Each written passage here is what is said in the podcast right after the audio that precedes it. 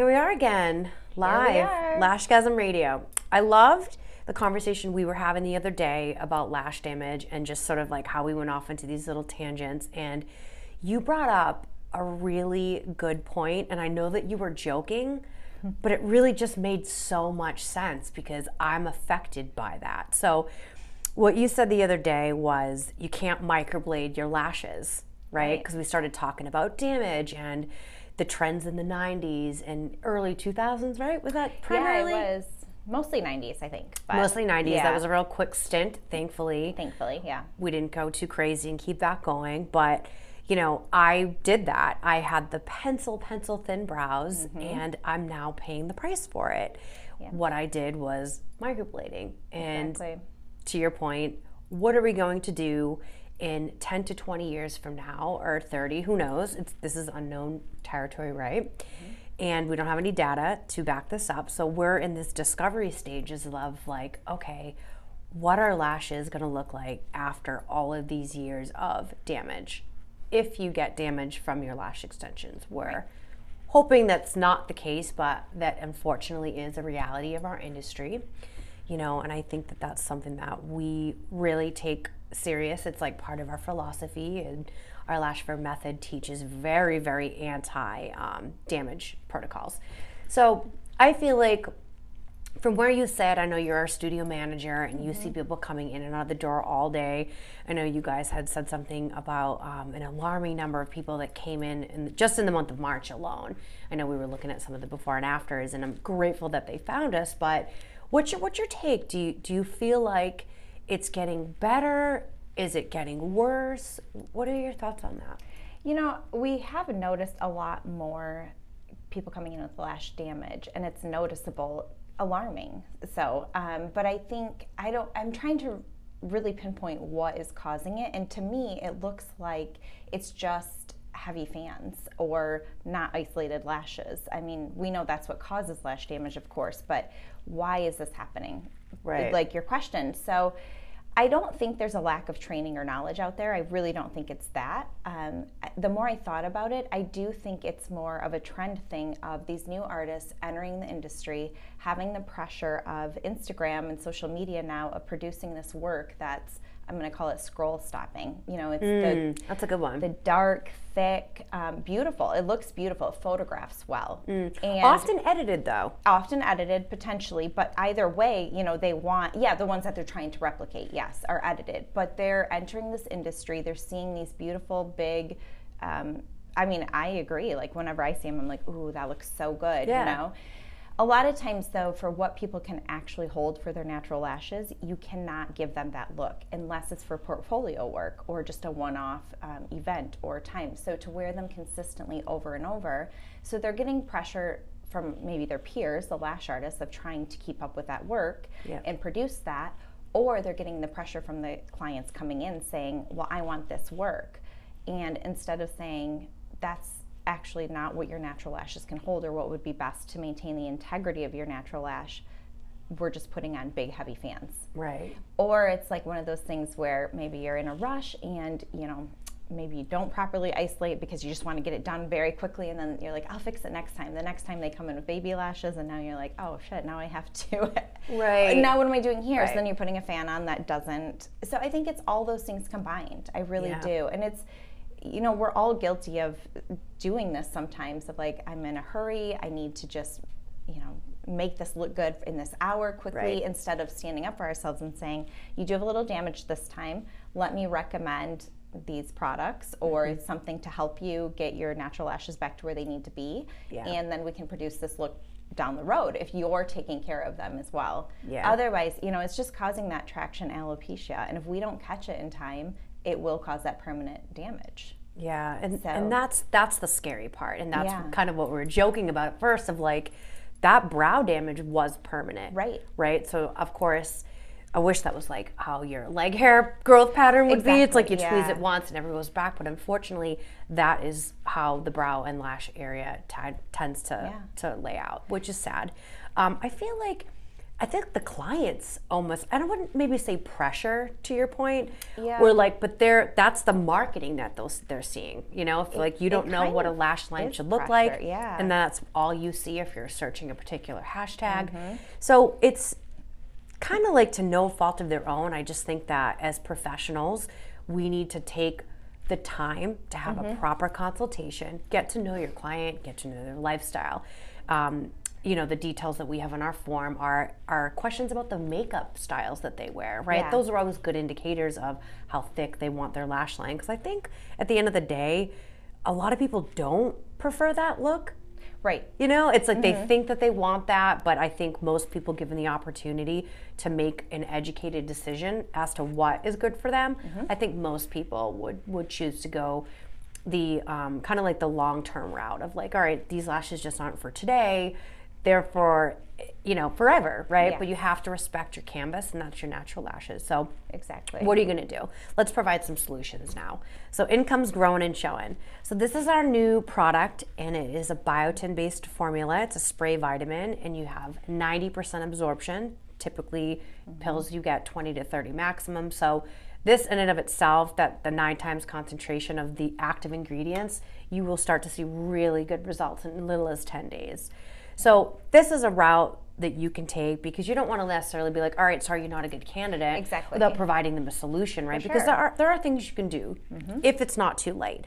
Sometimes damage is permanent, but if you catch it early enough and if you have the right suggestion, uh, you can reverse some of these um, visible signs of damage. I am a strong believer in um, inside outside approach.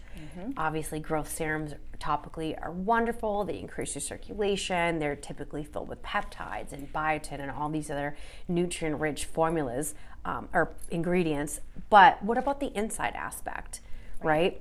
You're nurturing the hair, but that hair is in it, it's coming out of your body. So if you don't already have the nutrients to make the hair grow, even though it's already dead when it comes out, you're going to have that stunted growth or a stunted rehab process. So mm-hmm. we hit them with the double whammy. So now you got the growth serum on the top, and then you have this internal approach. So you get the twofer. So hopefully, this will provide lash artists with less downtime. You know, obviously, you want to take a little downtime if you need it. So if you do mm-hmm. removal, and you're like, all right, gotta gotta have a little bit of like two weeks of a breather. But maybe with some of these products, you can sort of shorten these downtimes and prevent them to begin with, right? If you're having your clients take these things, Right. maybe they won't need to have, you know, weak baby, you know, Yeah. weak little lashes. So I think the more that you do, the better to support the oh, lashes. Oh, lashes. for sure. Yeah. Yeah.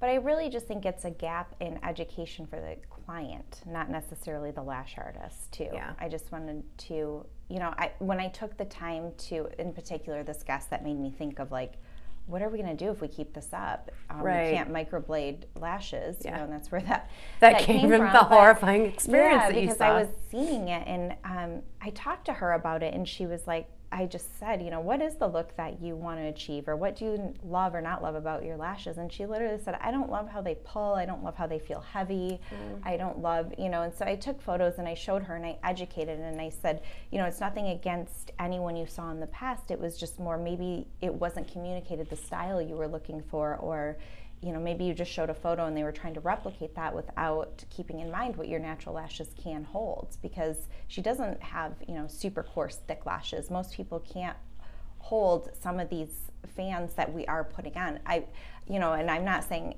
anything against heavier mega volume fans because it's beautiful and it can work for some people and done properly. Absolutely, it's a solution for people that Sure. want that thick. I'm technically wearing mega volume right now for anyone that's not watching and just listening. Like, Yeah. I, we're not anti that.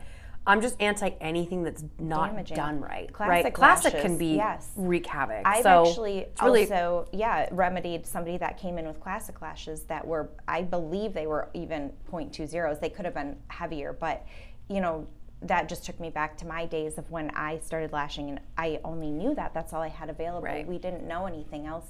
And I still remember, and I think this is why I'm such a component and um, for, you know, rally for natural lash health is because I did do damage to people's lashes thanks to those 0.20, 0.25. Yeah, We just that that was because it was lack of education. Where like Absolutely. it was a very new industry, new service, and it's kind Lack of of through trial and and error. And supplies. We didn't have Sure. any other options. Like Yeah. I didn't personally. Like the company I trained with had nothing but 0.20s, 0.25s. Yeah, that was my go-to. Yeah. Just so you know, you're not alone. Yeah, Ooh, scary. So I think that's why I literally watched with my own eyes it happen over a year time, two years time, whatever, depending on their age that they were. It happened quicker, and I'm Sure. like, what is happening? Why are these lashes broken? Why aren't they growing in?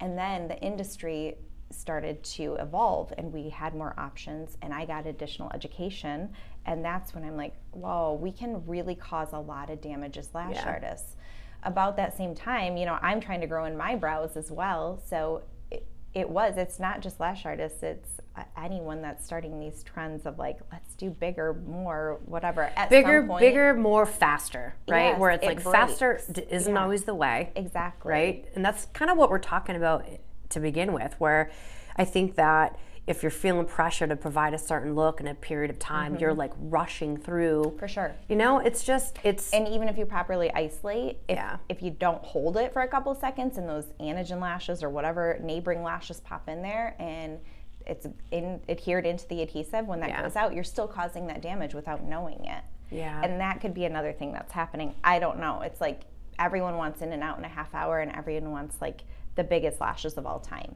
So it's more, again, an education piece, I think we're lacking in the industry to give to our clients versus. The amount of education in the industry now is phenomenal. I'm I love how much it is, education it there is. is. There are a lot of great companies doing So really many. good things. and just individual people that can provide great education. Everybody, you know, Mm-hmm. has there's just a lot to choose from, which is so good to see. But Yeah. it is, I think it's more the more I've been doing services and seeing this lately, it I really think it's the gap is between us as artists educating our clients, doing a full consultation and letting them know like just even changing a shape for their eye shape, you know, like whatever we're doing could open up their eyes so much more that they don't need those heavy links and um, I, I really I think that's what it is. Yeah. And then obviously prescribing the right products. So the Yeah. Grown and Shown and the Lash Growth Serum. Um, those are two incredible tools that we now have as lash artists as well. Yeah, again, I couldn't agree more. And I think just to dive a little bit deeper on that, I think it's like, is it fear? Because I, I know that's just it's. We talked about this several times, Yeah. Mm-hmm. often even because it's something that we, when we have our meetings, we try to think of like, all right, what can we do for our team to make this a little easier? And I think it it does come down to like mindset and self confidence and For sure. really being like, no, I require a consultation. Let's just start there. No, I can't do a five minute consultation. Let me get through and help you. Mm-hmm. Where it's like it could, you could feel pressure from the client not wanting to participate in that, but it really is our responsibility to just set the tone and give them the information at the first appointment so that all your other appointments down the line it's a relationship it's like It you is. have to build it right so you know you get that out of the way and i don't say that like like get it out of the way you you complete the consultation properly Yep. it's like your first building block to service this client again and again and every time they come in it's just another block to build on and then you know what a year down the line that's where you have that relationship with the client because it's like it's a give and take right Yep. they go home they feel invested in the process they feel empowered Yes. right because it's like Because they're educated. exactly i think there's a big difference between just telling somebody to do something or like explaining, Explaining, to you yeah. the benefits as to why this is amazing how it can help that's very different than being like here go ahead just use this yeah.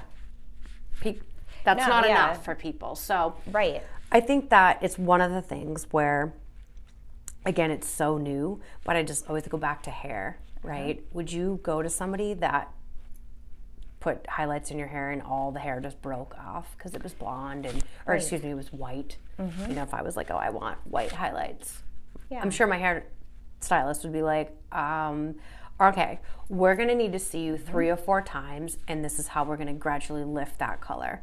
Now, again, it's I'm not talking about the same thing, but there's a process there. It is the right same, where what we essentially, yeah. do requires a process. So don't skip over the process and think that that's not um, important. I think it, it just really sets the tone and um, preserves what we're doing. It preserves preserves the integrity of our industry.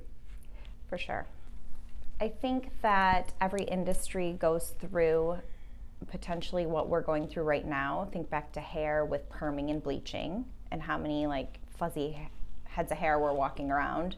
Brows with over tweezed, and now we're all trying to get our brows back. And now lashes, we are still new, but we're far enough into it to know that we can actually cause damage. And if we as lash artists can just really take the time to educate our clients, and they they'll view us as a professional even more so. Um, it is our responsibility to maintain the integrity of their natural lash and to give them the best set of lashes for what they can wear. So uh, I think you know just keeping that in mind with every single person that you see and just prescribing the right products and helping them as much as we can. I think that's just going to elevate and maintain our industry as long as possible. Yeah, I love that. And and if anybody really needs some tools to assist them during that consultation process, mm-hmm. you can feel free to email us or reach out to us via our website or our Instagram, and we're happy to share our consultation forms. Yeah, we have now updated them mm-hmm. to include some information about our LashNap product and the Growing and Showing. So um, we're here to help. So please take advantage of that. And thanks again for listening. Thanks. Bye. Bye.